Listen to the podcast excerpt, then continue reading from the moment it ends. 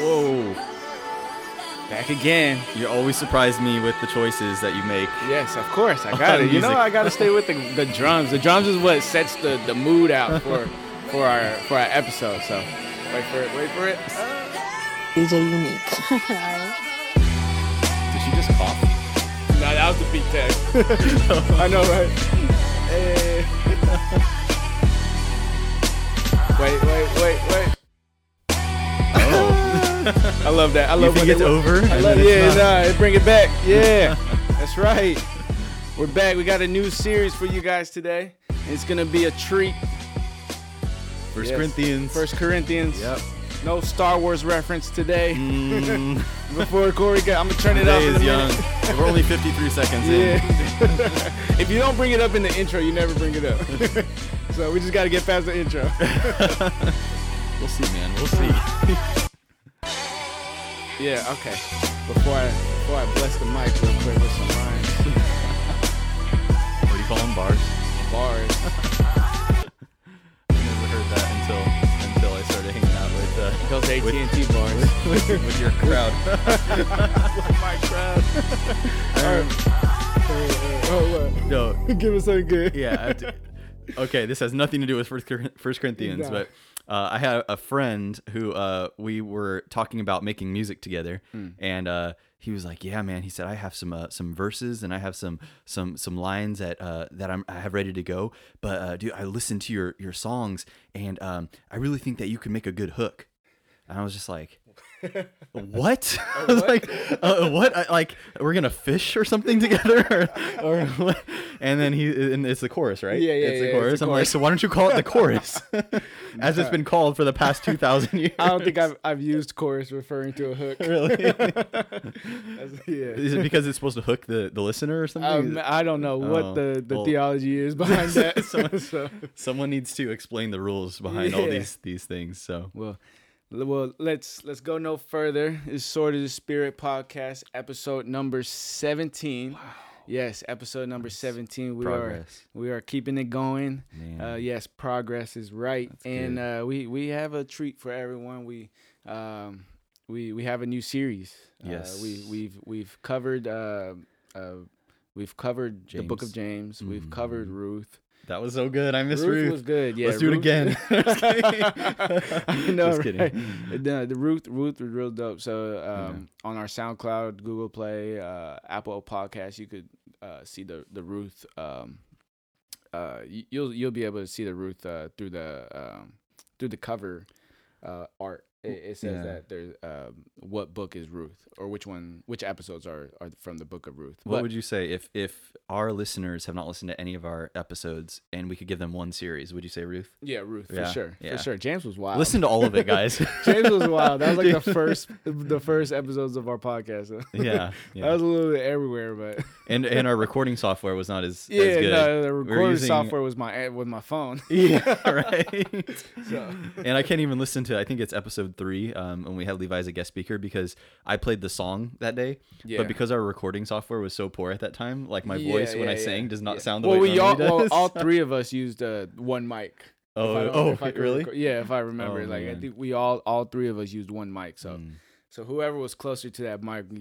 Oh, we had the phone in the middle of the table, didn't we? Oh, it was the phone. Yeah, that's right. That's right. That's right. So that yeah, it was horrible. But hey, that that wasn't gonna stop us from getting No, this this uh, good news out. Hope so. that you guys were edified for those who have been listening since the beginning. Yeah. So all right. So let, us give it to them. Yeah, Do yeah. a little drum roll. Yeah. What are we Oh, saying? First Corinthians. Oh, didn't we say it already? Did we? No, Yeah, we you didn't said say it. it. Yes, you did. no, did. I didn't. We'll run the playback, but I don't think I said it. But it's First Corinthians, Oh. everyone.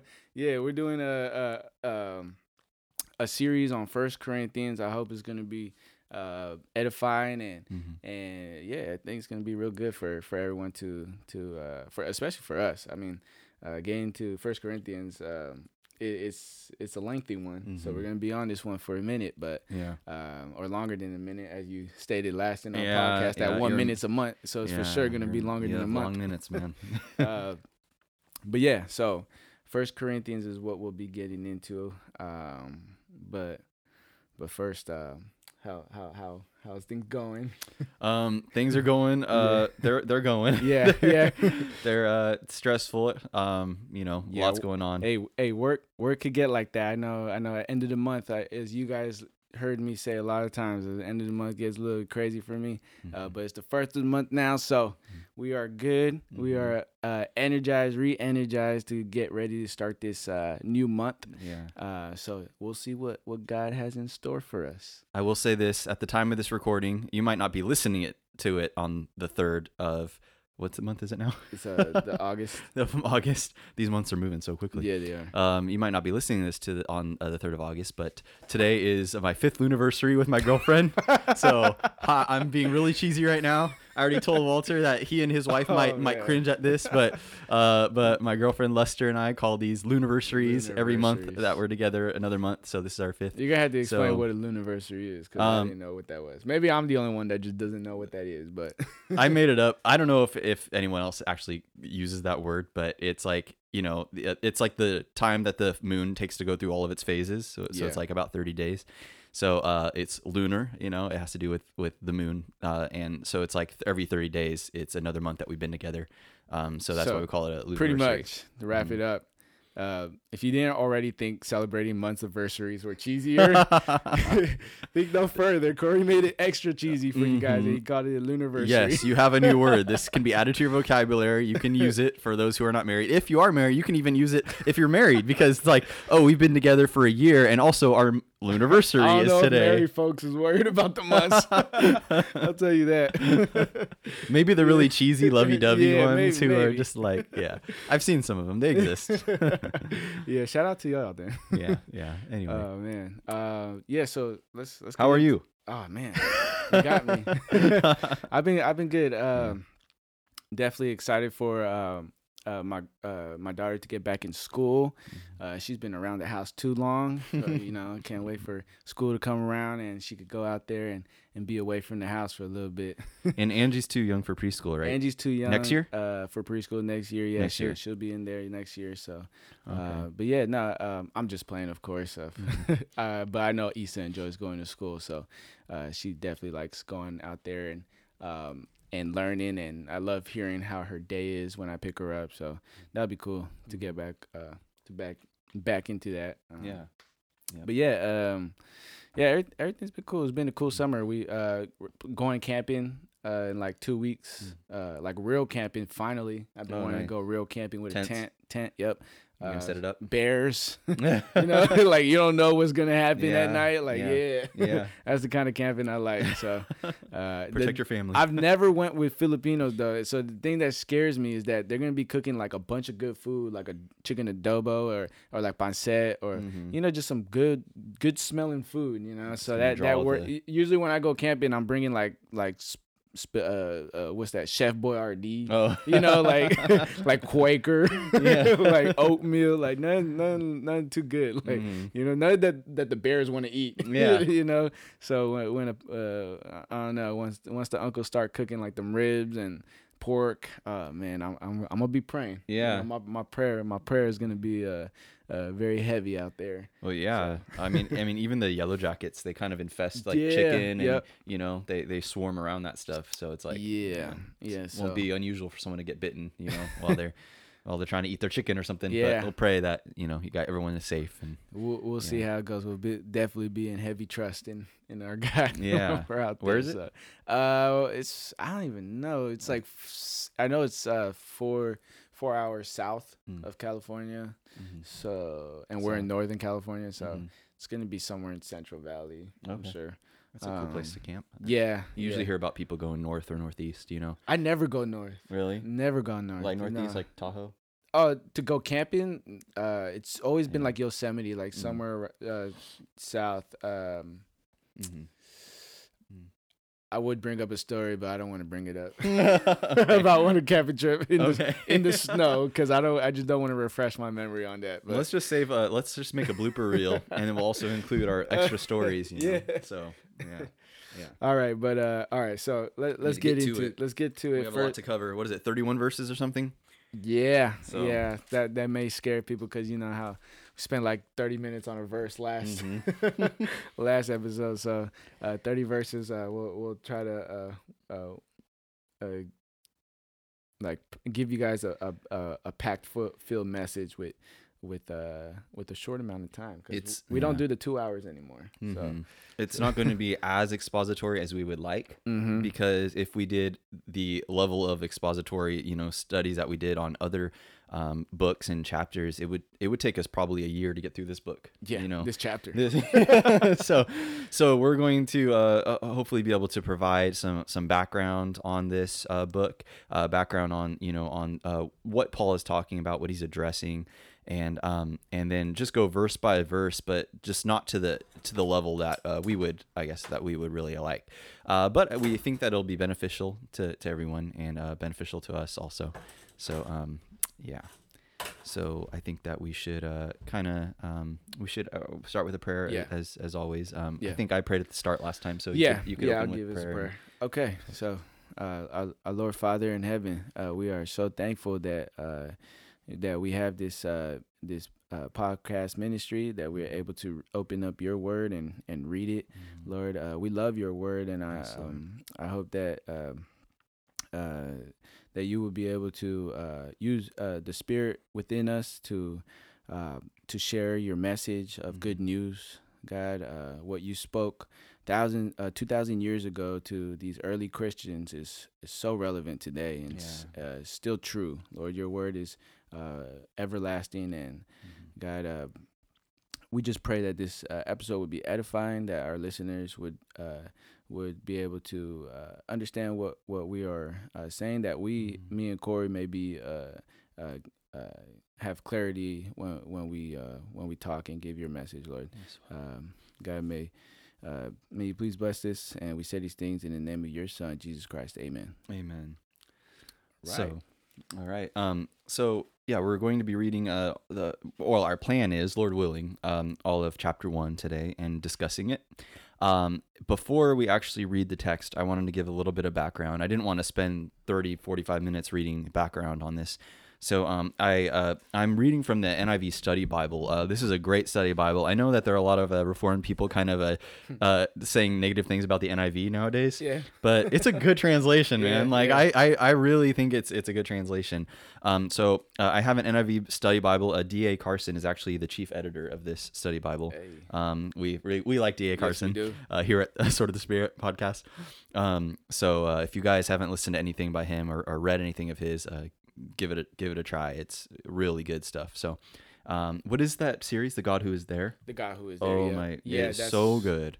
Really good. Yeah. If you So haven't checked that out, I think they, they I'm sure they have it on YouTube. Uh, Mhm. If not, just uh, we are so bad at promoting. I don't know why I got myself into this, but just Google D. A. Carson. Yeah. guy that is there.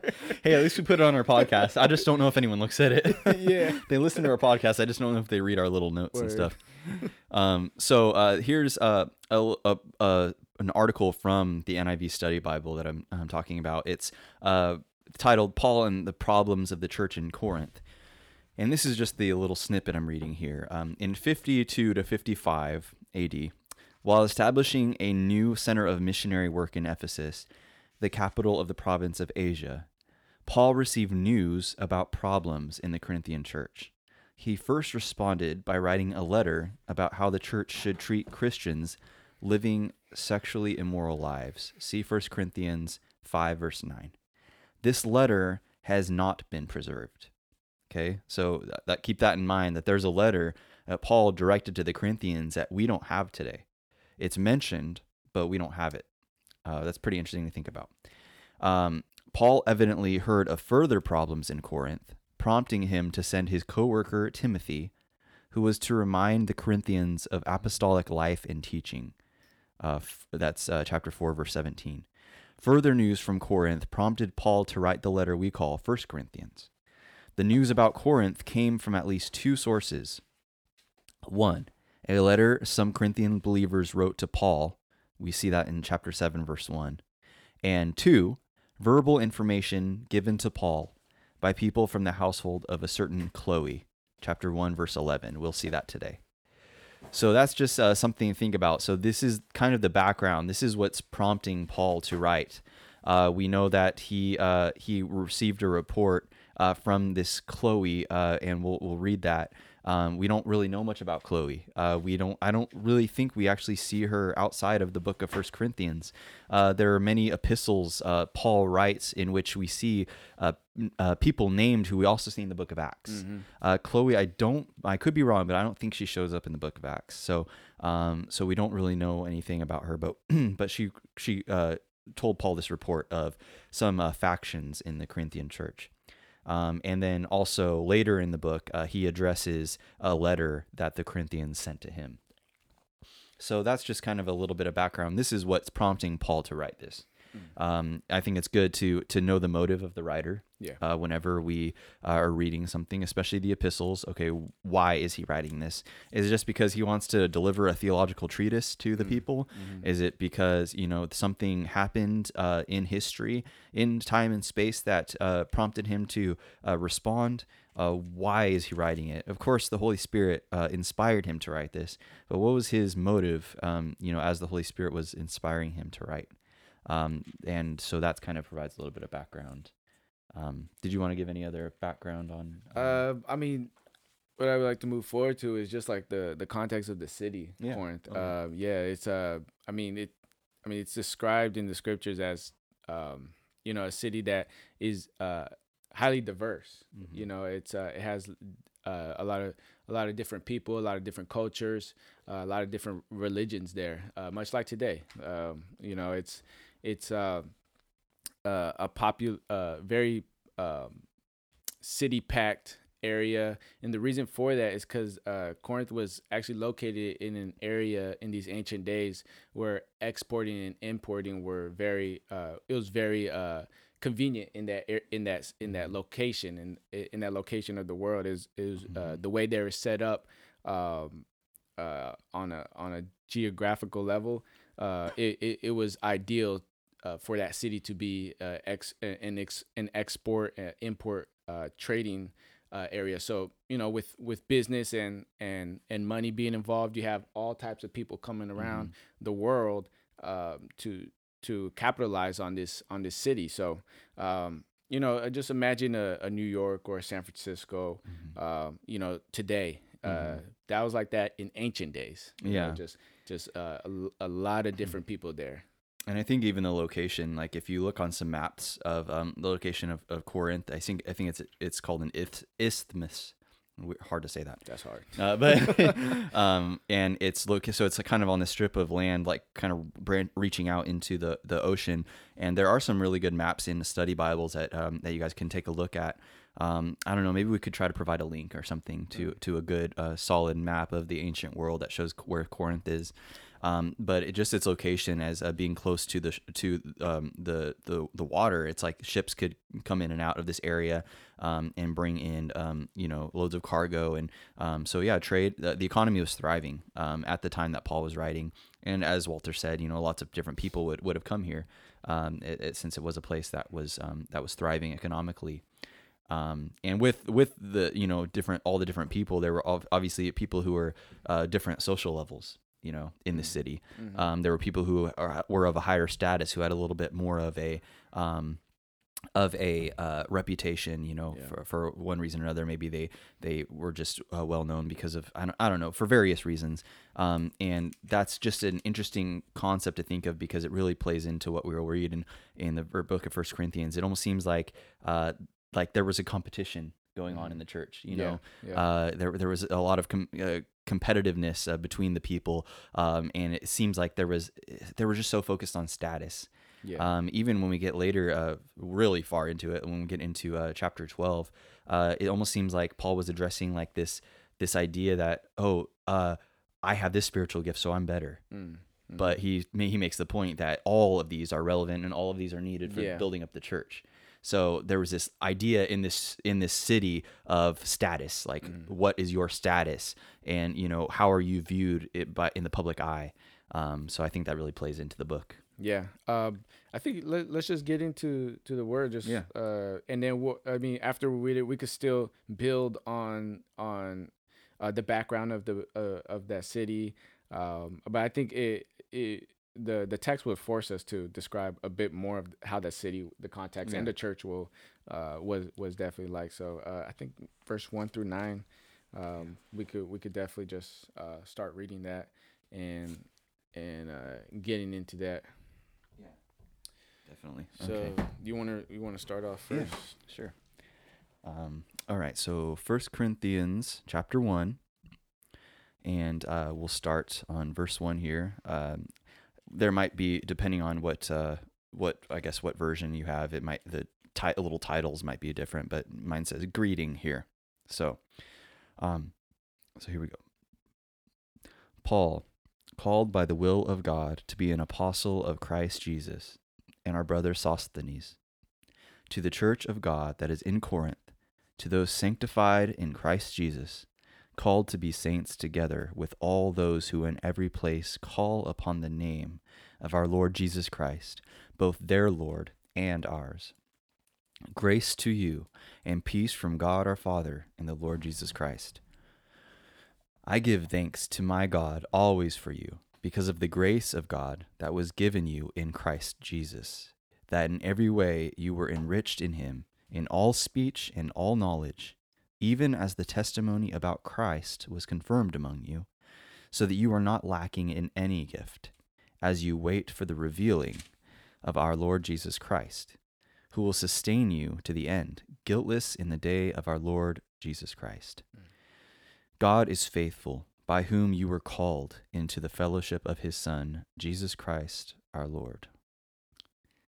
Yeah. So um, that I mean again this this text will uh, just kind of I mean you could read this text and um, you know if you don't know too much about the background of Corinth then uh, just uh, you, it just sounds like a, a, a regular greetings. Um, Mhm. But here I mean I think Paul is already implying um, later in verses like four through nine he's implying already um, some of the problems that are going on in Corinth as Mhm. he's giving thanks to God. I think Mhm. that's really dope. Mhm. Uh, but before that, I mean, just uh, just to just to uh, as as a f- uh, foundation of this whole book, um, it's very important, and this is in every book um, that Paul writes, in every letter that Paul writes, he always makes a statement that.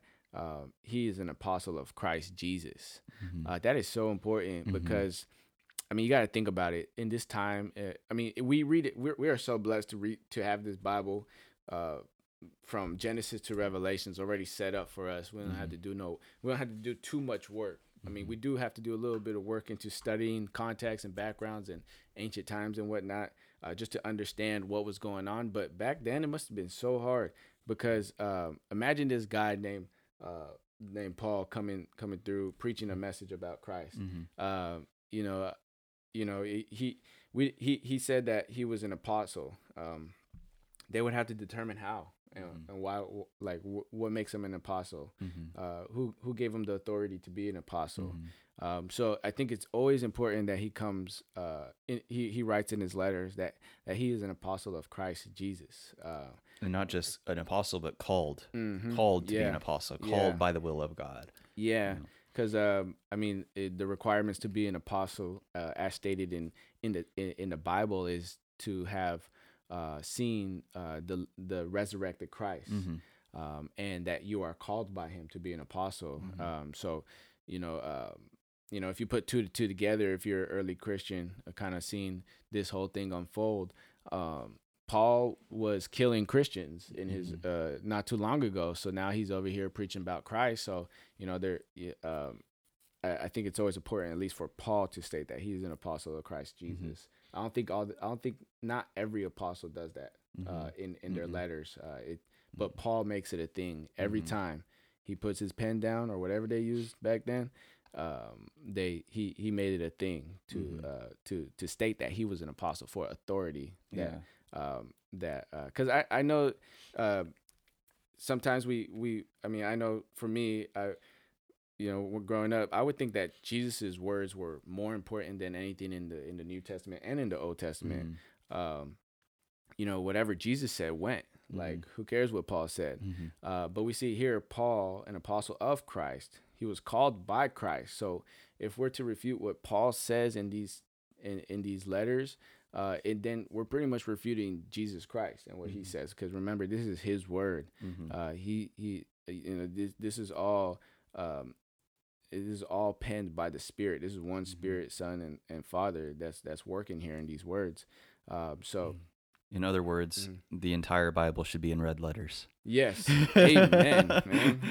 not, not just what Jesus says in the in the Gospels, but but the entirety of Scripture. I wish I had you know? gunshots on here. because yeah, because it's it's all. I mean, Jesus is the living Word. Yes, You know, yes. so if He is the Word, He's the very representation of what we hold in our hands Yes. when we o- hold the Bible in our hands. Um, so all of it is is is God breathed. All of it is is Christ. You know, Yes. this is His Word. This is this is what you know. He's the living Word. Mhm. So um, yeah. So yeah, so eh, I mean, and and um, what what we should do as Christians is we should never put the words of Paul versus the words of Peter or the words of Paul versus the word of Jesus. shouldn't be verses. Yeah, uh, yeah. yeah. No, no, no. I'm saying you're no, right. you You're know, right. I, I Yeah, like that. yeah. No, that's good that you put. verses, Yeah, it should never just be verses. Yeah. Exactly. That's that's my point. Yeah. It's it's we shouldn't be trying to force them against each Mm-hmm. other because the spirit isn't the spirit of division; it's the spirit of unity. So what what they're doing in, in the Bible, it's it's never. Um, but this is what Jesus said. Mm-hmm. Uh, Jesus never said anything about that. It it shouldn't be like that. Um, it's well, how did these how do these two um, these two people um, how do these words work together? Mhm. You know, systematically. How how do they how does uh, Paul dial in with Jesus? You Mhm. know, um, that's pretty much what's being d- done. Or how does Jesus dial in with with with what Daniel said, or with what I, Isaiah said, or what Mhm. Moses said? Because no one's really speaking anything new Mhm. um, for the majority of of the Bible Mhm. it, uh, in the New Testament. It's all drawn from the Old Testament. I mean, you Mhm. see the the apostles when they're preaching, they're preaching from the Old Testament. You know, or or Jesus is, uh, or for or uh, Christ being crucified and resurrected. Uh, and being a fulfillment to the Old Testament. Mhm. That's how they're preaching. They're not Yeah. saying anything new, Yeah. um, other than connecting the pieces together. yeah. And remember that God can't. He can't lie. Mhm. and therefore he can't he can't can't contradict himself either because to contradict yourself that's lying you know so um so if god really inspired all of this then he's you know he can't he can't lie he can't make a uh, he can't make one declaration in uh the book of mark and then make one that's completely contradictory in uh first corinthians for example um that would be god would be lying so uh so yeah so just keep that in mind that um that christ is not divided um, and we'll we even saw that, or we'll, we will see that. I mean, uh, in this chapter, um, we'll see that that Christ is not divided. So, Mhm. um, I want to make a little note before we move on. We like we said, we don't want to spend 30, 45 minutes on one verse, but um, just think about what what what Walter said. Um, wherever whatever background you're from, um, whatever uh, you know, you might be uh, reformed, you might be uh, charismatic, you might be whatever background you're from.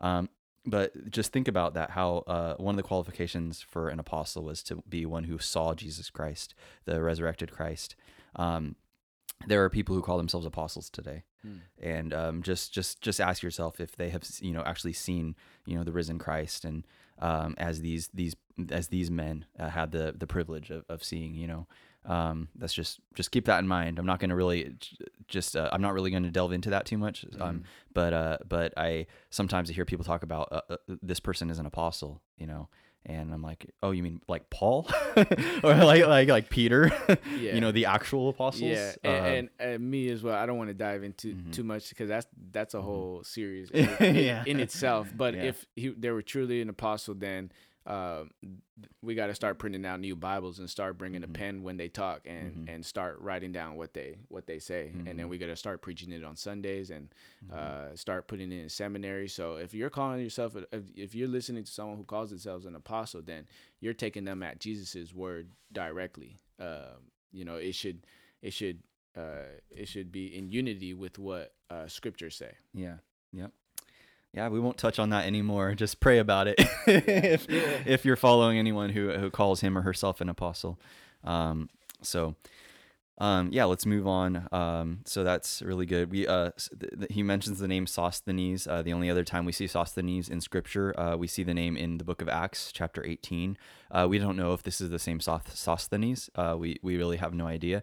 Uh, the last time we saw Sosthenes was um, there was a, a man who uh, in uh, in chapter eighteen of Acts. I think he was beaten in in like uh, in public before the council um, but it wasn't because he was a believer. It was because he uh, wasn't uh, condemning believers. I bel I think I think it is. Uh, and so uh, anyway, there is a theory that this could be the same Sosthenes, and he actually became a believer. Um, so that that might that might be the, the case here. Um, so yeah, so we have uh, just another little note before uh, we kind of go into verse two, because verse two is also very good. um, uh, notice that in these nine verses we read, uh, that every verse except one says Christ in it. Mm. Ev- This is Christ saturated, Yeah. you know, and even the one verse that does not say Jesus Christ, it's in verse five. It's still referring to Jesus Christ. that in every way you were enriched in Him. Yeah. So every single verse here is saturated with Christ. Yeah. So uh, I love that about this entire book about how Christ saturated it is. Mhm. So um, it's not like Paul is coming uh, with up with his own worldly ideas, his own worldly knowledge, but he's talking about Christ through and through. Um, and that's that's one of his points of this chapter. Even it's it's it's not about the wisdom of the world; it's about Christ crucified. We'll get into that. Yeah. Um, and uh, before he goes into his uh, Thanksgiving uh, section, verses four and nine, where he's giving thanks to God always for be, uh, always for you because of the grace of God. Uh, you know, he's he's in his letter, he's expressing to these uh, Christians that uh, before we get into anything that's uh, that I'm gonna talk about, I just want to thank God that you guys are even Christian, that you Mhm. guys are even saved, that you guys aren't living how you guys used to live uh, in this city, that you guys are made new, you guys have been washed clean. Um, he's reminding them uh, if they forgot, maybe you know everyone uh, needs a reminder that um, that they have been washed, Mhm. that they are um, that they are uh, seen holy uh, in the eyes of in the eyes of our God. Um, you know, and and just to go back a little bit to verse two, um, to the church of God that is in Corinth, to those sanctified in Christ Jesus, called to Mhm. be saints together. Uh, with all those who in every place call upon the name of our Lord Jesus Christ, both their Lord and ours. Uh, you know, the word sanctify, um, I'm not going to try to say it in Greek. Maybe Corey. Thank you, Corey. I have no idea if that's right. I just tried. You just practiced. Someone knows Greek. I'm sure one of our listeners knows Greek. Tell me if I said it wrong, please. yeah, so sanctifies uh, uh, to make holy. Uh, is what sanctify is. Is that's that's what the translation of Mhm. sanctified is. And then he also uses saints, and that that is holy as well. Um, Same root word. same root word Mhm. and um you know I, I love that and he's saying that to those uh, sanctified in christ jesus who to those who are being uh, made holy to those who are being molded into the form of of who jesus was Mhm. um, are called to be saints together um, Mhm. so you know if you think about this church of corinth i don't know uh, for those who do know the background of corinthians uh, it's a it's a church that is uh, disorganized. Uh, n- there's no unity, a lot of disagreements, Corrupt. and a lot a lot of corruption going on. I mean, much like our churches today. Mhm. Uh, so it's very much re- relevant uh, in, in today's terms. So when we think of Corinthians, and if you're reading it, it's like, man, this church was filthy, dude. Mhm. Like this church was bad. Like why Mhm. why why are they even like Christians? Imagine the the the the the non Christians in that world saying like like uh the same like you they they'd probably be saying the same things that people are saying Mhm. today like um those christians are just hypocrites Mhm. you know those christians uh back then those christians uh i don't even know why they call them christians you know Mhm. that's why i don't even go to church because they're hypocrites Mhm. you know i'm sure they were saying something around that same language because uh uh it's we see the same involvement. So when when we read Corinthians, we shouldn't in our head be thinking, "Wow, this church is really bad," because there's a lot of churches. If a lot of churches, and don't be surprised if it's the church that uh, we go to. you Mhm. know, it's a a lot of uh, uh, very much uh, corrupted, just as uh, a lot of churches today. Yeah. Yeah, and um, just the fact that he calls this church, and many would consider filthy or very worldly. Um, there are even reports um, we'll see later in this book of someone doing something that even the people of the world weren't doing. Um, you know, with the the chapter on sexual immorality, um, and uh, and Paul really really uh, rebukes them for for accepting this and promoting it. Um, these are the same people he's calling saints. You know why? Yes. Because they're Christian. Yes. Um, so you know, if any of our listeners, you know, Catholic, um, you know, we we love you, our Catholic brother, you know, brothers and sisters, we love you. But um, if you're a Christian, you're a saint. Mhm. You know, um, it doesn't. You don't have to be a really super good Christian. Yeah. You know, if you're a Christian, you're a saint. Mhm. And I know, and uh, just just keep that in mind that um, you know, you, sainthood. It's not about being especially good or especially pure. It's being bought by the blood of Jesus Christ and covered by His blood, and um, and being cleaned, you know, by by Him, being cleansed. Yeah. Um, if you are a believer, you are a saint. Congratulations. so, you know, um, you've been promoted. Yeah. so, um, so yeah. So just I want everyone to keep that in mind and, and just remember that that we are all saints. All of us who are who are truly genuinely Christian are saints, um, and that's such a privilege. You know, it's such a, a beautiful truth. So. And and if you do believe that um, saint eh, that your saintship is uh, because of your works and your good deeds that you do uh, like if you're if you're someone that goes to church every sunday if you're someone who reads the bible every day and prays and is like oh i'm a saint because of that uh, then you're not a saint of jesus christ. Uh, you're a saint of yourself. You know you're by your own standards uh, is is who uh, is who you are uh, reflecting because um, you, we don't work uh, for to be called a saint um, or to be acknowledged as a saint. We don't work for it. It's because we have professed and acknowledged that Jesus Christ is our Savior and Lord is why we are saints. Uh, in, in is because He has uh, He He has made that um, propitiation, that trade of our sin and His righteousness. Um, it, it- that that transaction is what um, is what gives us the this the to the ability to be called a saint in, Mhm. by God. Yeah. Yeah. Um, yeah. So this this is a really uh, good greeting that Paul gives them, you know, and just just showing them love by calling them saints, even though he's about to kind of lovingly beat them up for a little while. Um, but it's kind of it's kind of good because um, you know when I took creative writing in college, um, one thing my teachers always told told us is make sure that you say um, the positive first to build you know to build them up. Um, and then you say something that they need to improve on, something that that you, that they're not doing right.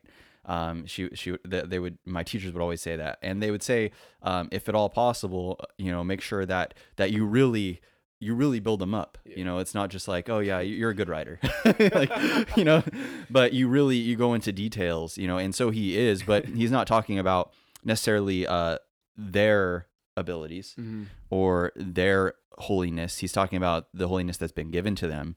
And then when he goes into Thanksgiving, he's even talking about how their speech and knowledge are gifts.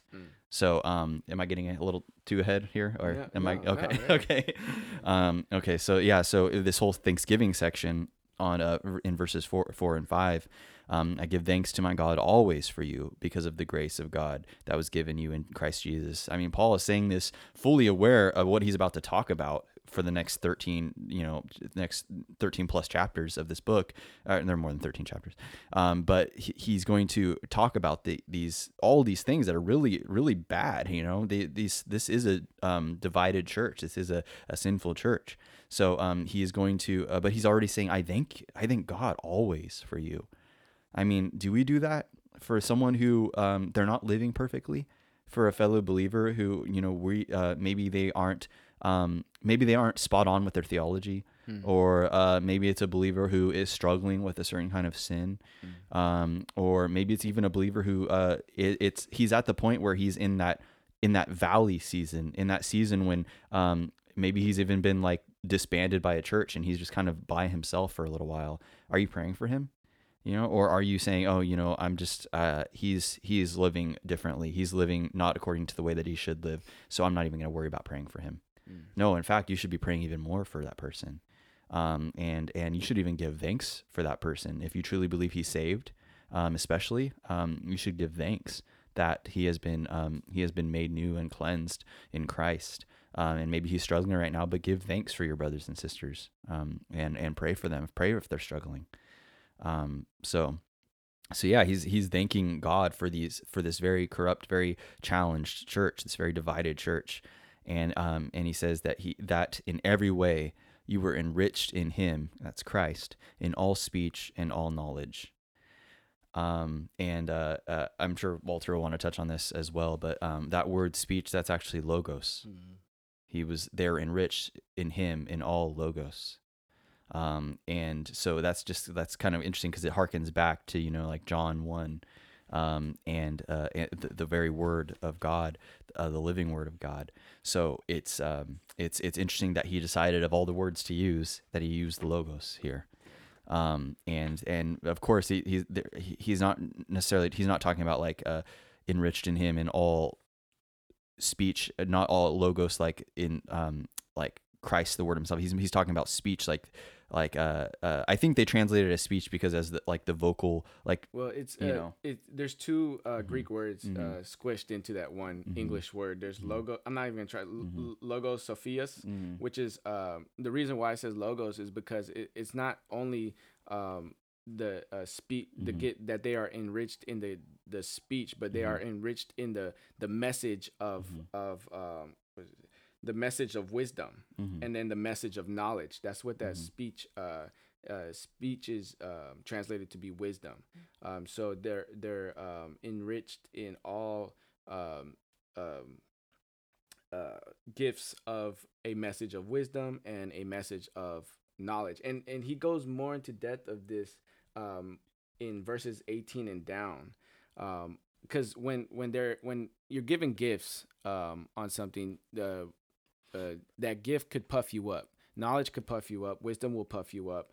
Um, so he's saying, I, earlier I just said he Paul here is implying uh, through his Thanksgiving um, divisions of what's going on in the church, the reports that uh, Chloe had had been giving him, and he's at the same time he's addressing um, he's addressing the problems um, by humbling them by reminding them that um, these gifts come from God. These gifts shouldn't puff you up. These gifts should humble you.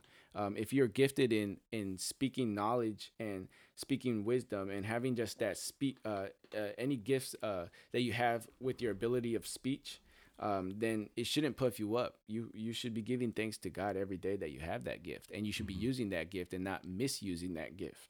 Um, and, and that's that's very much what the Corinthian church was doing. They were misusing their gifts. Uh, we'll get into that a lot later, but again, I just love how Paul here.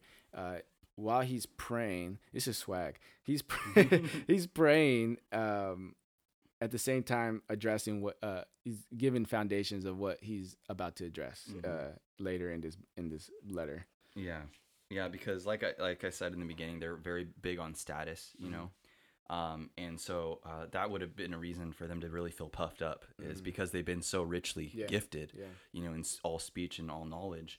Um, and in fact, uh, Corinth was a place where, um, if you read the book of Acts, people really uh, paid close attention to the debaters of the age. You know, they're really interested in in um, in those who could uh, who could debate well and who could speak well um, and who could articulate and and uh, who had a great eloquence. Um, and and so we kind of see the juxtaposition in this chapter, especially later, of the uh, eloquence of the world and and uh, the message of the cross. Um, so so and and he's reminding them that it is a gift. You know, it's it's uh, given you in Jesus Christ, and everywhere you were enriched. Well, if they were enriched, someone had to enrich them, right? In Him, in Christ, in all speech and all knowledge. So um, yeah, so they were given these these gifts. They were a very this was a very gifted church. Uh, interesting how one of the most corrupt churches in the in the New Testament was also one of the most gifted. Um, and uh, and uh, but he's reminding them that this is a, is a gift, and it's it's a gift from Christ.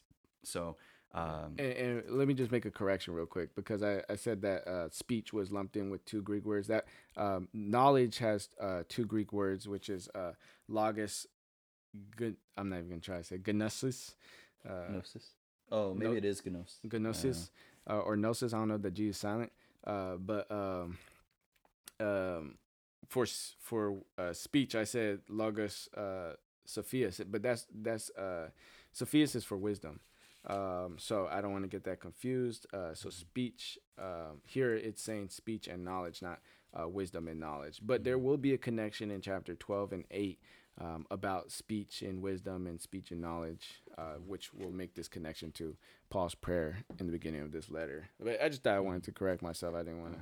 Uh, I didn't want a Greek professor rolling up on me. It's like, hey, Yeah. hey, bruh.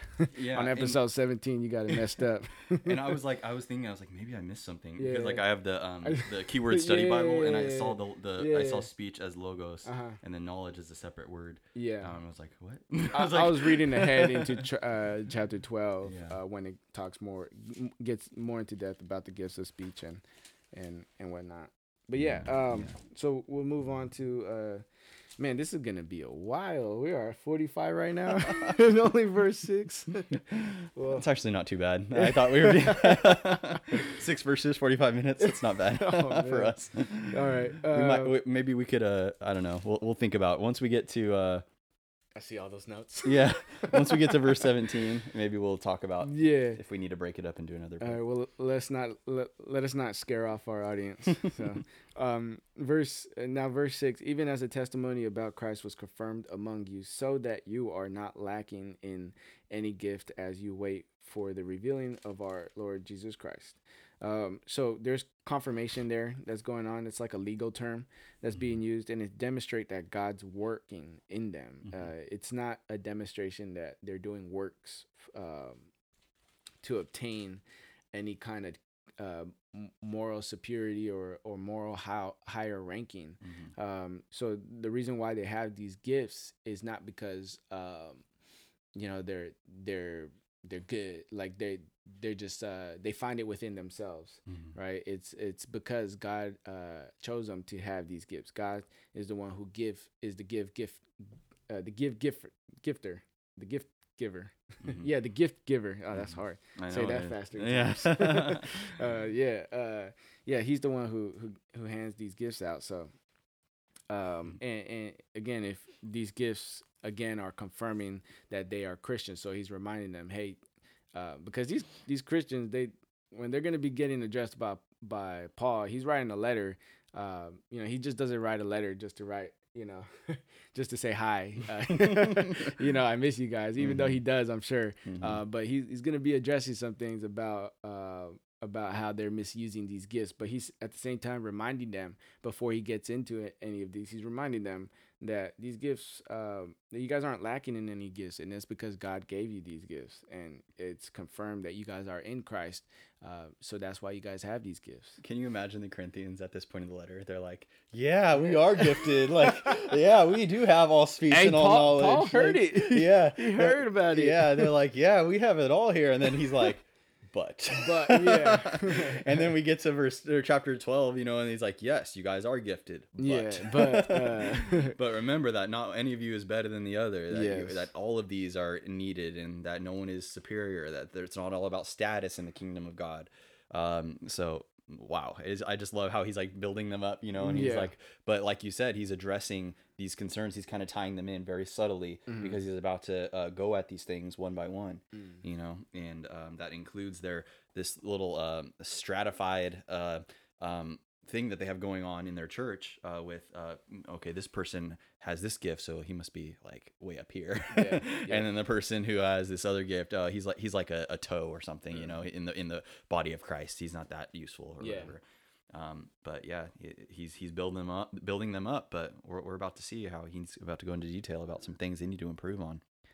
So um, yeah, they're not lacking in any gift. They have the the gifts of um, of all speech and all knowledge. Um, they are a very gifted people. Um, yeah, so uh, so that you're not lacking in any gift as you wait for the revealing of our Lord Jesus Christ. Um, you you said you wanted to talk about uh, we might as well verse. read the after that too in verse 8 Yeah. who will sustain you to the end guiltless in the day of our lord uh, jesus christ uh, this is this ties into uh, uh, es- eschatology um, implications here and um, we're not going to go into depth about this because this uh, we'll leave that Mhm. for your guys as pastors to do. Um, and, well if you guys are uh, whoever is not a christian and hearing this word eschatology is just your uh, understanding of how the end of days are going to be. Uh, what's going to happen at, at the end of, of this world the end of this world like how, how do you think it's going to go down right?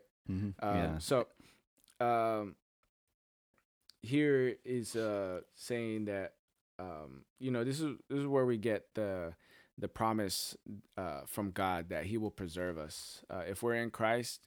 Um, we can't lose our salvation. Uh, that it's a promise that He will sustain us, uh, that He will keep us, that we're in His hand. I mean, if we're given to Christ, who can take us away from from Him? Uh, you know, if if you were to fall away um, from Christ, if you were to fall away from Christianity, um, were you ever really given to Christ? Because then, if so, then you are to say that um that the devil or evil has uh, more power than the cross. He he that that Jesus really never really uh, was uh, was triumphant over death. Uh, that that that Satan still uh, has a loophole, has a back door into uh, into uh, into the promise of God. Uh, uh, but but I know as Christians who love Jesus would never believe that.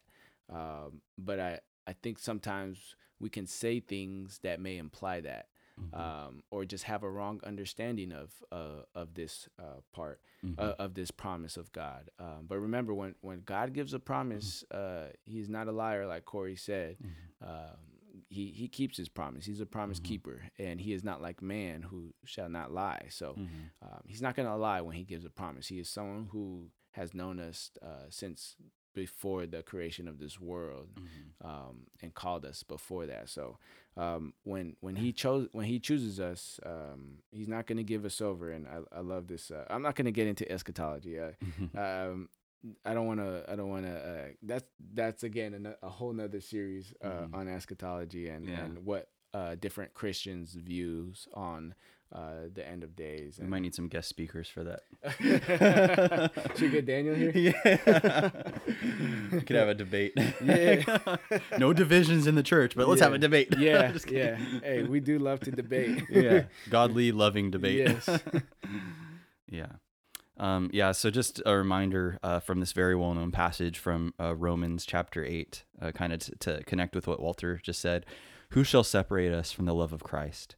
Shall tribulation, or distress, or persecution, or famine, or nakedness, or danger, or sword?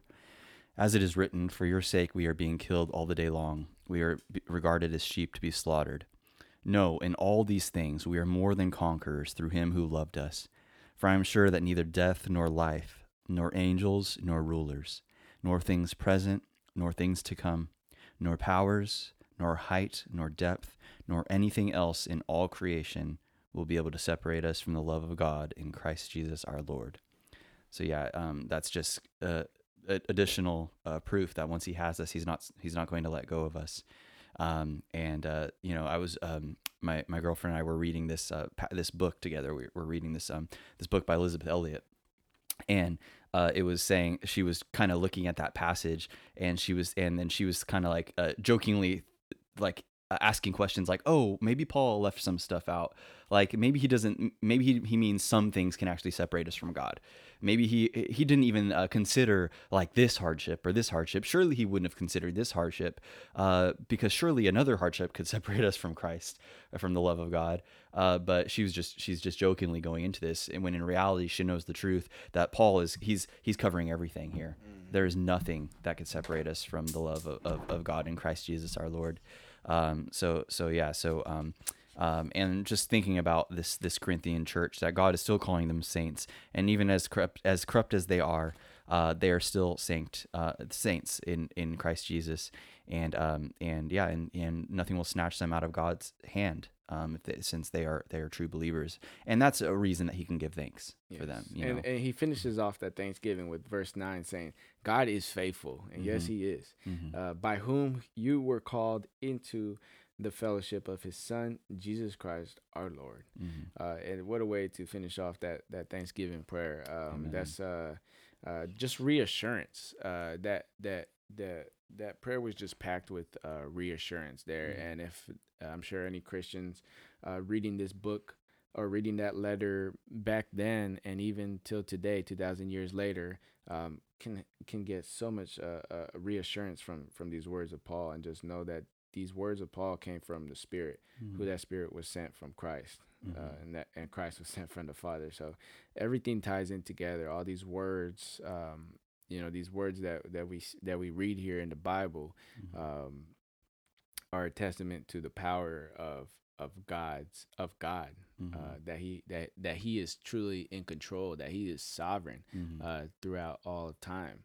Mhm. Um, that he was able to have this penned two, two, 2,000 years ago, and that we could read this today and it's still relevant and it Mhm. could still hit hard for us. That Mhm. wow, I really needed that uh, reassurance. And Yeah. this this five verse, five verses here is packed with just uh, Christ, in Christ Jesus. Remember, it's not within yourselves; it's in Mhm. Christ Jesus. Uh, yeah.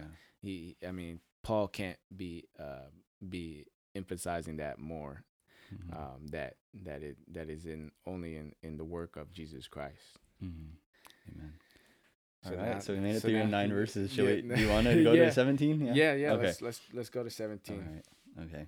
So, do you want to read the next? yeah so uh now now this is when it starts getting a little ooh so uh Built verse, you up, guys. yeah uh, verse 10 uh, i appeal to you brothers by the name of our lord jesus christ that you that all of you agree and that there there be no division among you but that you be united in the same mind and the same judgment for it has been reported to me by chloe's people that there is quarreling among you my brothers what i mean is that each one of you says I follow Paul, or I follow Apollos, or I follow Cephas, or I follow Christ. Is Christ divided? Was Paul crucified for you, or were you baptized in the name of Paul? I thank God that I baptized none of you except Crispus and Crispus and Gaius, so that no one may say that you were baptized in my name. I did not baptize also the I household. baptize. I did baptize also the household of Stephanus. Uh, beyond that, I do. I do not know whether I baptize anyone else. For Christ did not send me to baptize, but to preach the gospel, and not with words of eloquent wisdom, lest the cross of Christ be emptied of its power. That's such a punch.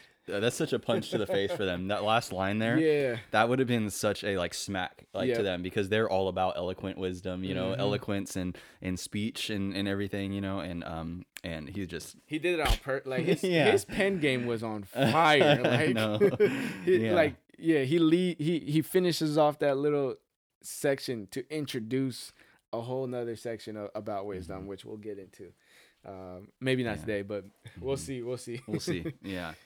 Um, I have a couple of notes here. Um, uh, I've uh, I really like ESV.org and just all of the articles and commentaries that that um, they provide. Uh, but uh, this is something to think about as we talk about this passage.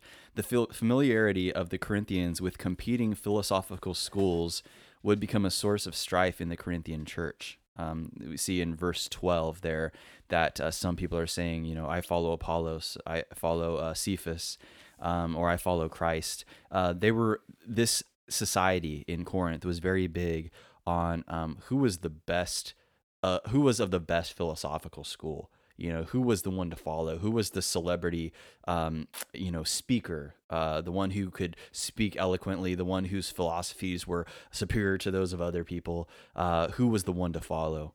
Um, so that would have been a, a source of strife you know they were um, they were very uh, very divided.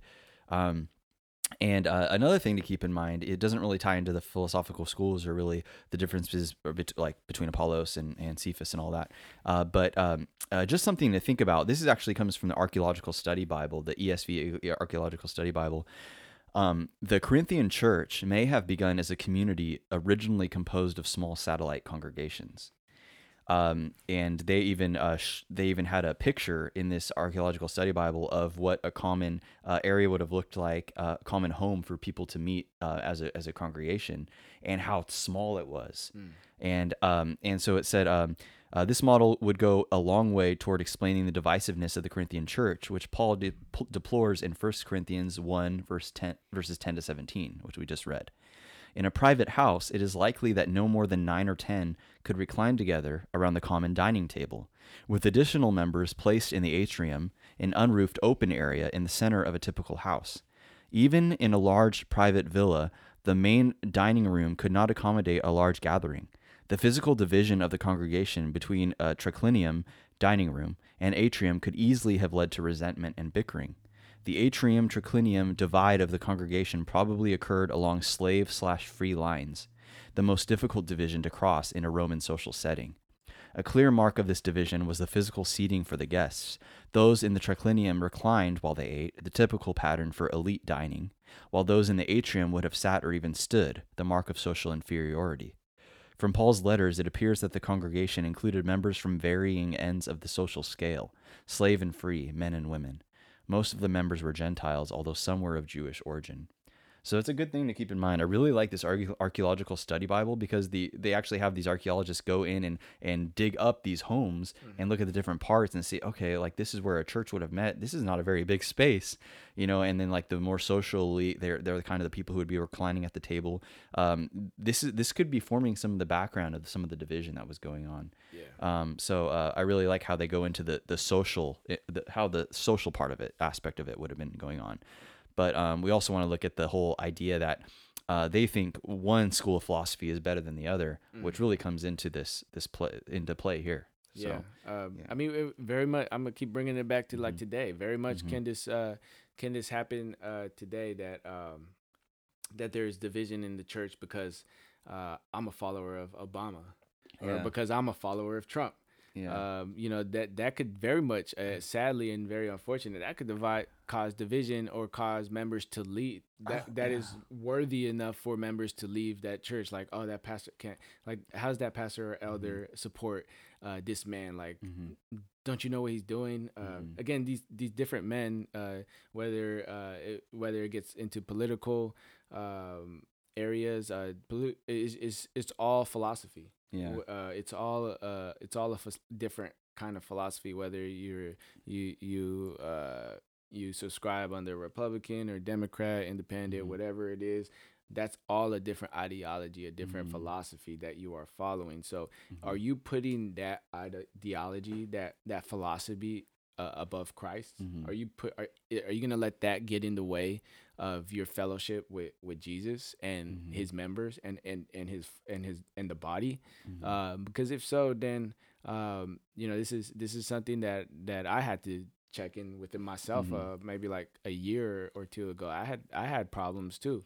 Mhm. Um, there was something in my heart holding me back from looking at my brothers. And I mean, I was baby new Christian, you know, at this time. So um, uh, I was I was uh, definitely um, conflicted that that that there were people that proclaimed Christ, but then they still subscribed to a uh, a political a political ideology. Again, that at, at at that time, I didn't understand really politics. I just had a I had this I had something. It was really my heart. I had Mhm. to check my heart at that time. Mhm. I had a I had I I, I had a problem with forgiveness. Uh, uh, during uh, about a certain class of people, Mhm. um, that was me. I mean, th- and I, at the same time, I was still at church uh, saying I love Jesus. Um, But at the same time, you got to check your heart. Mhm. Um, you know, you, we we're we're called to love our brothers and sisters, no matter who what what philosophical idea they they, they may subscribe to.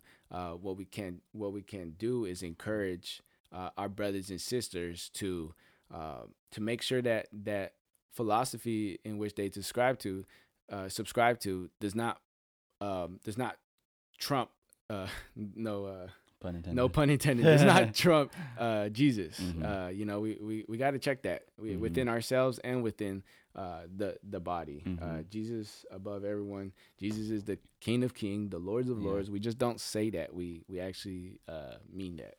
And not even and, and not only politics um, think about how much bickering and fighting there's going on and division uh, between the leaders of the um, you know of the really well-known leaders today uh, in in Christianity um, you know it's like someone might be like yeah you know like i really like this book by by beth moore you know and someone else might be like oh well like justin peters is my guy you know and he wrote this and and those two don't agree so like i don't know what you're what you're doing or what you're reading but Mhm. but i'm reading something for by a good theologian you know Yeah. like like there could be that too and and Yeah. maybe that even came up maybe someone thought apollos is really like maybe he speaks better you Mm-hmm. know than cephas or maybe cephas has better theology because he actually saw christ Yes. and apollos was just around you know? Yes. um that could have been coming up. Yes. um and what's paul's answer to that was is christ divided? Mhm. you know? He's not like yeah well uh, cephas actually was around jesus.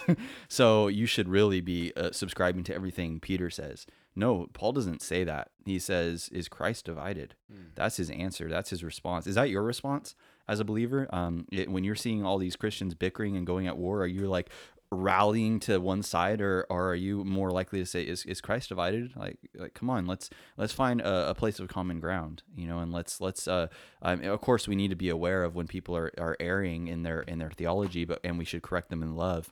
Um but uh, i think at the end of the day we must always ask ourselves is christ divided? Um, and if you are actually a proponent of further division and if you are actually uh, rallying to cause more division then um, i think you should really really take a close look at yourself and what's going on in your heart Mm. um, so uh, so yeah um, Yeah. we can go that- on about that about that subject for a while Yeah, Um, um, I thought it was interesting. He said, uh, uh, "No divisions among you, but that you may that you be united in the same mind and in the same judgment." hmm Uh, judgment is a kind of a a f- a fragile word right now, Mm-hmm. right? It's uh, did you get that? Fragile. oh is is that from the movie Yeah, yeah, yeah, yeah, yeah. okay christmas story I didn't hear a laugh. so oh no I- no i was i just didn't know if you knew you knew what you were talking Yeah. about you thought I would just say fragile like that? Just you, you wouldn't even try to correct me? Oh man, that no, that no. ain't love. no, no, no, no. I didn't think I didn't know if you knew it came from a Christmas story. Okay, okay, okay. I I'm like, are you aware? Or are you just using that word because you think you know what it means? Yeah. yeah, no. So judgment today, we hear a lot of. It's like a. It's almost like a curse word today. Uh, how how could you judge? Only Mm-hmm. God judges me. Uh, even Christians today, um, it's it's almost like a, a a prideful thing to them. They don't want they want to seem like they they the, their understanding is uh, above everyone else's understanding. Um, you know, um, I think that's that's interesting um, because uh, when it when it comes to having uh, the right judgment is not by how we understand uh, the Bible, but it's trying to understand what the apostles and Jesus or the prophets, uh, what their intentions were Mhm. uh, while writing it. If Corey were to write me a letter today, um, you know, s- uh, trying to teach me uh, something about whatever it is uh, about uh, Lord of the Rings or Star Wars, right? Star Wars, yeah. Uh, if you- Episode five Yeah. in particular. Ha! Star Wars reference. yeah, there you go. I gave you that one. um, so he, you know, if he was trying to teach me something about about Star Wars, um, you know, and then 20 years go by, and then someone else picks up that letter, uh, that that person, uh, Corey would want that letter to be read as if um, still in the same frameworks of him writing a letter trying to teach me something.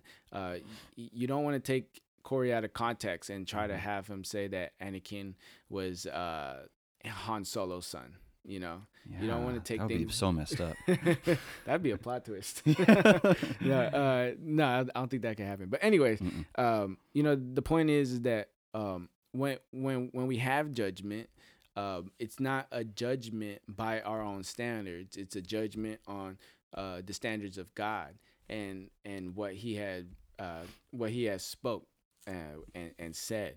Um, so I think I think uh, when in the context of the church, when we're placing judgment uh, as far as someone's uh, theology or someone's um, uh, understanding of who Christ was, his deity, um, then I think it would be loving to to correct, uh, to rebuke in loving in a loving way, to to discipline. Um, you know these these things are are these things are um, are attributes of of love. You know to to rebuke, to correct. uh, to to judge. It's it's not to um, it's not to uh, to to place hate on someone. Uh, it's it's to just uh, in love.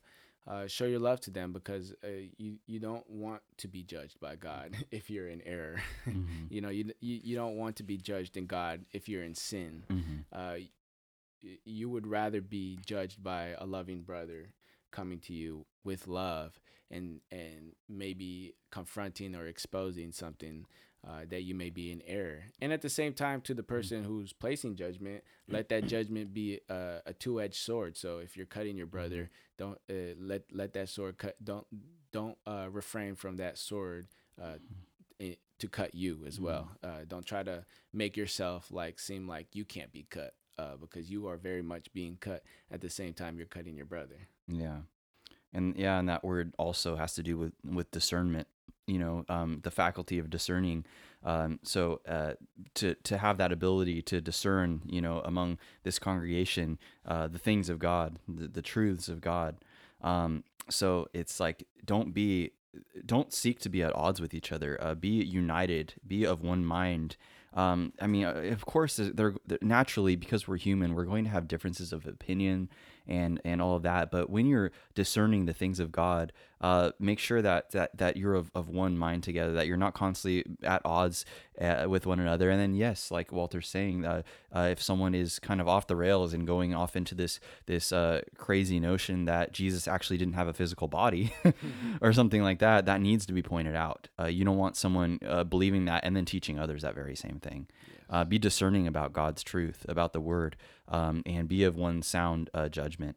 Um, you know, that's one thing that I really um, appreciate about our church, uh, New Life Christian Community Church, is that um, our pastor is very, very uh, big on just uh, teaching the Word itself and not the fancies of man. Um, but he's very big on um, looking at what the Word says and then uniting us, uh, be, having us be of one mind as we agree on this. And then he he tells us if if if we are reading the he wants us to be like the Bereans you know, and making sure that everything he says is actually so according to the word of God. Uh, he wants us rather not to just take his word for it, but to look at our Bibles um, and to make sure it's true. So uh, make sure you're doing that as well wherever you are. Even if your pastor is a really solid teacher, make sure that you're looking at the word yourself. You're you're even diving into the original language, you know, and, and stuff like that. Because um, I will say that uh, years ago I came from a, from a, a, congr- a church, a congregation where um, I I started reading the word carefully and I noticed it wasn't lining up with what was being taught. Um, be willing to do that. Be willing to to read very thoroughly and closely the Word of God, even if it means that uh, what you read it differs from what you're being taught. Um, because we need to be uh, we need to be responsible. yeah Um, and don't so- don't uh, don't put too much uh, stock into uh, the pastor. You know, the Mhm. pastor isn't Christ. Mhm. Uh, your pastor isn't uh, isn't uh, the apostles either. Mhm. Um, though you know, I don't want to say, oh, like go give your pastor the hardest time now with all these Mhm. questions. No, but if you have a gen- uh, genuinely read your your your scriptures, Mhm. um, and then if you have questions that come up, uh, genuinely pull your pastor aside and and ask them questions. I mean, Mhm. that's what your pastor is there to flock to to uh, is, is to to tend the flock. Mhm. Um, you know, your pastor is not there merely just to entertain you on Sundays, Mhm. um, to lift you up positively, um, but he's there to to to to be like the shepherd, to Mhm. to lead you and guide you. Um, he he's there. Um, he has he has a duty to do. Um, so um, by no means am I ever trying to say. Uh, you know, give your pastors a hard time. No, uh, at the same time, always call your pastor too. Like, check up on your pastor. Uh, your pastor's a person. Mhm. you know, he's not just a, a speaker box on Sundays that Yeah. comes out there and just just starts uh, uh, throwing words out. Uh, he's a person too. Uh, it struggles just like you and Mhm. and you and me as well. Mhm. Um, so yeah, shout out to them pastors. Yes. Um, but at the same time, um, uh, don't put too. I, I, I say that because um, I- I think it's it's it's a tendency to just go to a church that you like, and just because the pastor makes you feel good, um, and the words that he you know he might have a verse or two thrown up on the on the TV screen. Um, and it sounds right with what his talk is about. Um, you know, it's it's it would be wise to to read uh, the chapters of you know of maybe what your pastor went through on Sunday. If Mhm. something sounded off, or uh, it would just be wise to read the cha- to read uh, what your pastor is going through on on Sundays. You know, um, if he's going through certain sections or or or or I don't know how how uh, different pastors uh, preach. If he's not doing expository, but he's uh, pulling up topic uh, topical, it's like a topical uh, kind of sermon or just a, a sermon, a, a testimonial kind of sermon. Um, yeah, just pull up your scriptures later that Sunday and, and write down the verses that he brought up and just read read the verses and uh, and it's not to be someone who's like oh all uptight about everything, but uh, I say that to say just be genuine about it. Be a genuine Christian as um, we're called to be and to study the scriptures, uh, to read the scriptures, uh, because this is God's uh, revealed word to us. So let's treat it like that. That's that's a big thing. That's huge. We got God's words, His real words, here in our in our bookshelves, and uh, let it not uh, collect dust. Amen. And speaking of, uh, you know, going and reading passages or reading passages that are connecting to passages that your pastor speaks about, um, uh, I think we're going to close up pretty soon here. Um, but uh, I encourage everyone who's listening to this after you finish this podcast, if you have time, or you know later on, um, read actually uh, Acts chapter eighteen uh, because a lot of this connects with uh, this first chapter of, of, of First Corinthians. Um, we see Paul in Corinth in Acts chapter 18. Uh, we see Apollos in, in Acts chapter 18. We see the mention of the name so- uh, Sos. Wait, what is it? Sosthenes in chapter 18. Um, and we even see uh, uh, Paul mentions uh, in this part we just read that he baptized the household of Crispus and, and Gaius, right? It was the household. None of you except Crispus and Gaius um, uh, and because Crispus and Gaius uh, presumably or they were part of this congregation he's addressing, um, he actually uh, in Acts chapter 18 verse 8 uh, it talks about Crispus. Uh, he was a ruler of a synagogue, and he believed. Um, so uh, parallel this with with what's actually in Scripture. That's a that's a wealth of knowledge we have. Yeah. Uh, don't ignore it and don't yeah don't uh, waste it. Um, uh, actually re- refer to Acts chapter 18 uh, to kind of parallel with what we're reading here. So um, yeah, just uh, read the word. Um, so yeah, we see that as we mentioned earlier that there was a report from Chloe's people. Uh, could mean like Chloe's Chloe's household, um, possibly. Uh, and um, uh, so this this woman Chloe has uh, informed Paul that there's quarreling. Um, and some are saying, "I follow Apollos." Uh, once again, Acts chapter 18, we see Apollos uh, kind of on the rise. Uh, or I follow Cephas. That's Peter. That's the apostle of Jesus. Um, or I follow Christ. Um, they were kind of strati- stratified by these different um, uh, schools of thought, saying thinking one is better than the other. Um, and as we mentioned, is Christ divided? No, he's not divided. It was Christ who was crucified. It wasn't Paul. It wasn't Apollos. It wasn't Peter. Uh, none of these people was uh, was uh, crucified. It was it was Christ Himself. Um, he's the one that you truly follow. At the end of the day, it's not about um, Beth Moore or, or Justin Peters or uh, Donald Trump or you know Yeah. whoever it might be. It's it's it's Christ. That's the one you should be praying to at the end of the night. That's the one who should be on your mind at the end of the night. Not oh I I I I, can't believe that that you know this person did this or like someone said this about whatever. You know it should be about Christ Himself. Um, it should not be about yeah I really hold fast to the the teachings of of uh, uh, John MacArthur. Well, John MacArthur is a you know a wonderful man who has done so much for the church. Um, he would he wants to point to Christ also. You know that's his goal is to point to Christ and Christ crucified. Um, and that's the very thing that that Paul is doing here. Uh, he says that um, that his his goal was not to go out and to baptize, but to preach the gospel, not with words of eloquent wisdom, lest the cross of Christ be emptied of its power. That's how he concludes this little section here.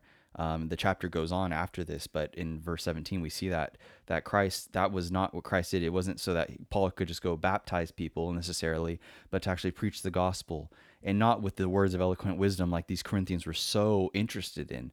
It wasn't they, they were looking. I mean, think about uh uh just the, that time how it was a time of, uh, of philosophy, right? Greek philosophy. It was it was a time when uh, I mean it was within a few hundred years of, of these great uh, speakers and philosophers who you know would would uh, put forth these grandiose ideas. And even in, in Athens, I think it was right where the um, yeah Mars Hill? is that Where- what Areopagus the the hill where yeah, they Areopagus. shared their yeah, their- Yeah. they share their Yeah, ideas. in Corinth Yeah. So so that was a very or Athens. Athens? Corinth, Athens. I Oh, yeah. Athens. Yeah, yeah. Yeah. But yeah, you're right. It's it's more Mhm. so. Yeah. So that was a very you know common thing is like these these speakers would share ideas, um, and Paul said, "Nope, that's not the cross. Mm. that's not the message of the cross. It's not all about the eloquent wisdom." Now Paul was pretty articulate. I, I mean, I would say just by reading his words here, he was articulate. But that's not his goal. He's not trying to win them over with eloquent wisdom. Um, he's giving them the cross. He's giving them the full the foolishness of a man who is crucified to save. Mm. Um, that's the message that he's preaching. It's foolishness to the world Yeah. you know um, but that's the message that saves Mm. um, and we're going to see that in, in the next section how this message that is a stumbling block to the jews it's it's foolishness to the greeks it's the message that actually saves it's not about eloquence Yeah, and here's a Um, passage that uh, where if you um believe that baptism has to do anything with salvation or anything that has uh, power to it, uh, that you would hold as a as a work uh, that is or a requirement that is needed for salvation. Here's a, a, a verse to wrestle with, because here we have the apostle Paul, who you would think if baptism is so important, you would think an apostle would make a a a thing about it. He would Mhm. put it at top priority. Like we got to make sure we got to baptize everyone here. Yeah. Like we got where's the all the where, where's the where's the hose at? We got to sprinkle them up. Mhm. You know. Um. But no, he's he's not uh he's not saying that. He's uh he's what he's saying is that baptism um isn't anything that he's concerned at at all. And he thanks God that he actually didn't baptize any. Mhm. I mean, that's kind of that's like That's a intense. That's a dish. That's yeah, that shot's fire. Like imagine like he we were just listening, li, you know, in the prayer he was going. I thank God uh, that you guys are saved. You guys are Mhm. great. You guys are uh, you guys have these gifts.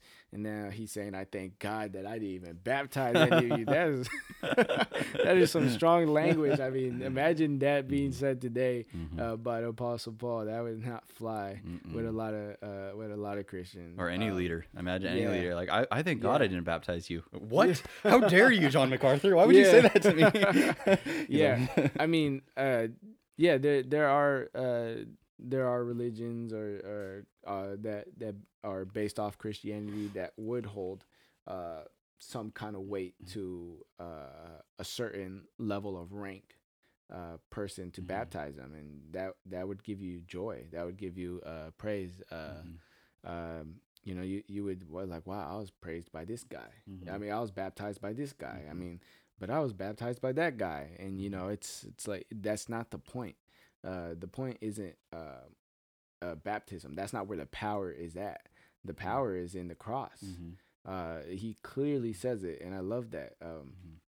in in and this is big for for for paul um the power of the cross. Uh, almost in every letter he talks about he i mean he said it himself cro- we i only preach cross crucified. He says that in, in probably like the next few verses um that's his his only concern is to preach cross crucified. That is it. That's what he was called for. Um in romans which is just a a well thought out letter from paul and it's just his uh, it's just his systematic theology, pretty much. You know, we uh, a lot of pastors or students of theology would have all these books on their shelves that have systematic theology. Uh, Romans is is could could be uh, said uh, could be uh, could be uh, said to be uh, Paul's systematic theology. Mhm. Um, and and he starts off in, in chapter one, um, saying in verse uh, the infamous Romans one sixteen, uh, for I am not ashamed of the gospel, for it is the power of God for salvation to everyone who believes, to the Jew first and also the Greek. Uh, for in it the righteousness of God is revealed from faith for faith, as it is written, the righteousness shall live by faith.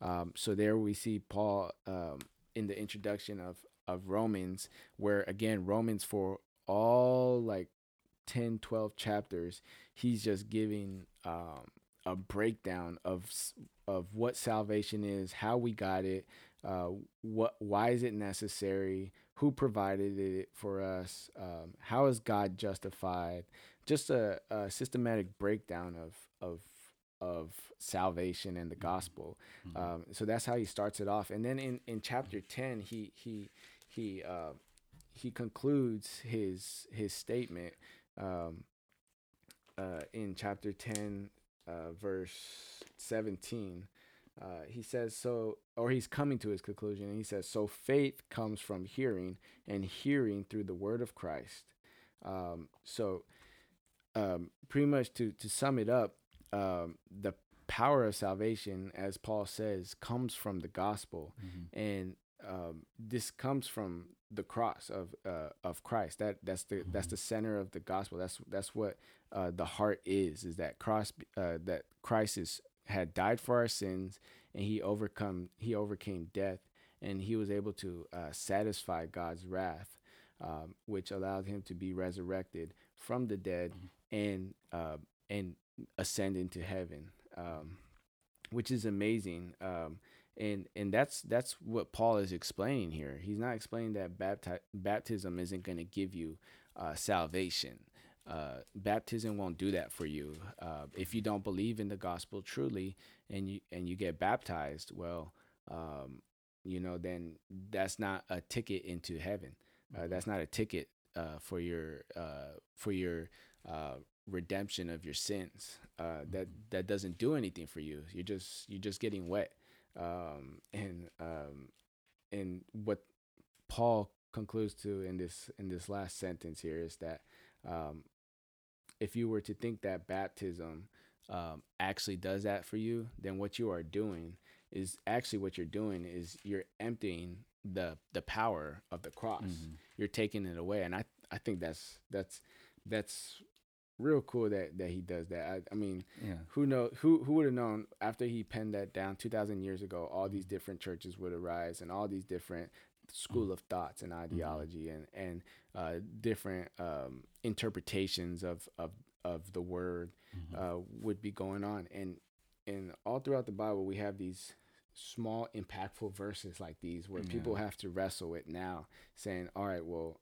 i know i, I followed this before but if it's saying here that baptism uh, if, if if baptism isn't uh, isn't what's necessary for our salvation and it's the gospel by hearing the gospel and believing the gospel and professing Christ uh, is really what the power is uh, in, in in our salvation, then uh, I have to wrestle with that. You know, I, I can't I, I can't just uh, uh, accept everything I believe. I have I have to put I have to understand that this is God's word and that God spoke and it's still relevant today. His truth is still uh, relevant today and um, it's everlasting as he said. Heaven and earth will pass, but my word will remain forever. Yeah. So yeah, that's that's good. And why is Paul writing this in the first place? Why is he addressing this subject? Because it seems that the Corinthians are ones to put stock in eloquent wisdom and the wisdom of the world, uh, rather than the message of the cross, the uh, the power of the cross. Um, that's what really matters. That's what ultimately matters. And they are so focused on you know um, it's it that yes they have the gift of all speech and all wisdom but he's drawing this um, this important conclusion here that it's not all about um, eloquent wisdom. It's not all about these these words of eloquent wisdom. It's about the cross. It's about Christ crucified. Um, that's where the power is. Uh, that's what ultimately matters. That's the most important thing. That is central to our faith. It's not uh, eloquent wisdom. It's not great philosophy it's not the wisdom of the world it's the power of the cross um, and that's what really matters. And and we'll see in our next um, our next episode how he, he now he talks about Christ, the wisdom and the power of God, and juxtaposes it in depth with the wisdom of the world, and shows why it's superior for those who are being saved. Um, so yeah, we will see that Yeah. next. So thank you guys for listening. We hope you guys got uh later on we'll open up your your your your scriptures and and maybe go through what we're reading. Don't Yeah. you know, don't put too stock into it. Don't Mhm. don't put too much stock into us. I mean, Yeah. I'm sure you guys won't. but uh, uh but yeah, I mean, read it for yourself. I think it would be cool if we just go through this together. Mhm. Uh, again, uh, the whole point of me and Corey doing this is uh, from the beginning is that we hope we can encourage uh, unity in the church. That's that's really what we what we started uh, doing this is that Mhm. two brothers could come together, have nothing in common but in Christ, and Mhm. the more we build our relationship, we find out that we have a lot of things in common. Yeah. uh, and, and it's really that. That's I mean that's that's what I love about the unity of uh, of the of the body is that uh, we're so uh, sinful in our ways, where we make judgments Mhm. off uh, just the outward appearance of Appearance, someone's speech. yeah speech. Yeah especially yeah that was big on you. Yeah you, you just make these judgment calls and it's it's not until you sit down with someone and you really just uh, build a relationship with each other and not only that but you have that one uh, common um, that one uh, common uh, what's the word Ground. ground. Thank you. Uh, yeah, we had that same common ground uh, that uh, that that keeps us both leveled, and um, yeah, uh, uh, we we want to encourage that, Mhm. uh, and we want to encourage uh, that people will open up the scriptures and have their uh, personal time with the with with uh, with God and His Word, and we pray that it would be edifying uh, to everyone who listens to this. Amen. Yeah. All right. So what you say? We should close in prayer. Yes. Okay. All right. Let us close in prayer. Let's... Oh Lord, we just thank you for the message of the cross, and we thank you, God, that um, that it's not the wisdom of the world that ultimately matters, and it's not the um, it's not the great debater of this age who ultimately matters, God, but it's the message of, of Christ crucified. And um, we thank you, Lord, that you have given us so many gifts in Jesus Christ our Lord. Um, you have given us uh, uh, material gifts, and more importantly, you have given us uh, spiritual gifts, Lord. Uh, things that uh, our eyes are not able to ascertain, uh, but you have you have gifted us um, in in so many ways, and and you also gifted the Corinthians so so heavily, so powerfully, Lord. Um, but it's not the gifts of, of speech and and knowledge uh, in which we should boast, um, and it's not the uh, the power of, of what you've given us that uh, ultimately uh, holds weight, God, because these things um, these things are just are, are gifts from you, yes, but the, the most important gift of all is your own Son, is one who is with you from eternity past, um, who uh, did not see uh, equality with you as something to be grasped, but he emptied himself um, and went to uh, the death on uh, went to death on the cross, Lord. And we just said thank you for that gift, which surmounts every other one, Lord. And uh, I pray that um, we would not take stock, put stock in uh, great leaders necessarily. We would thank you for them, and we would thank you for their ministries, but we would not put stock in them, and we would not put heavy stock in our own gifts, but we would put stock in the cross. We would put stock in our Savior, the one who went to, to the cross for our sins and who rose again, God. So may we uh, put stock in that above all else, God, and may we just uh, be continually aware of um, of just how good you are to us, Lord. And I pray that we would be men and women who read your word, who would uh, take the time to just go through it, and um, and we would just marvel at what you've done for us, and uh, and not you didn't only see fit to uh, to uh, send your Son to, to die for us, but you even saw fit to give us gifts through the power, through the Holy Spirit, Lord, and uh, to mightily empower the saints. And we are your saints if we are truly yours, Lord. And we thank you for for uh, salvation and for uh, for sanctifying us, oh God.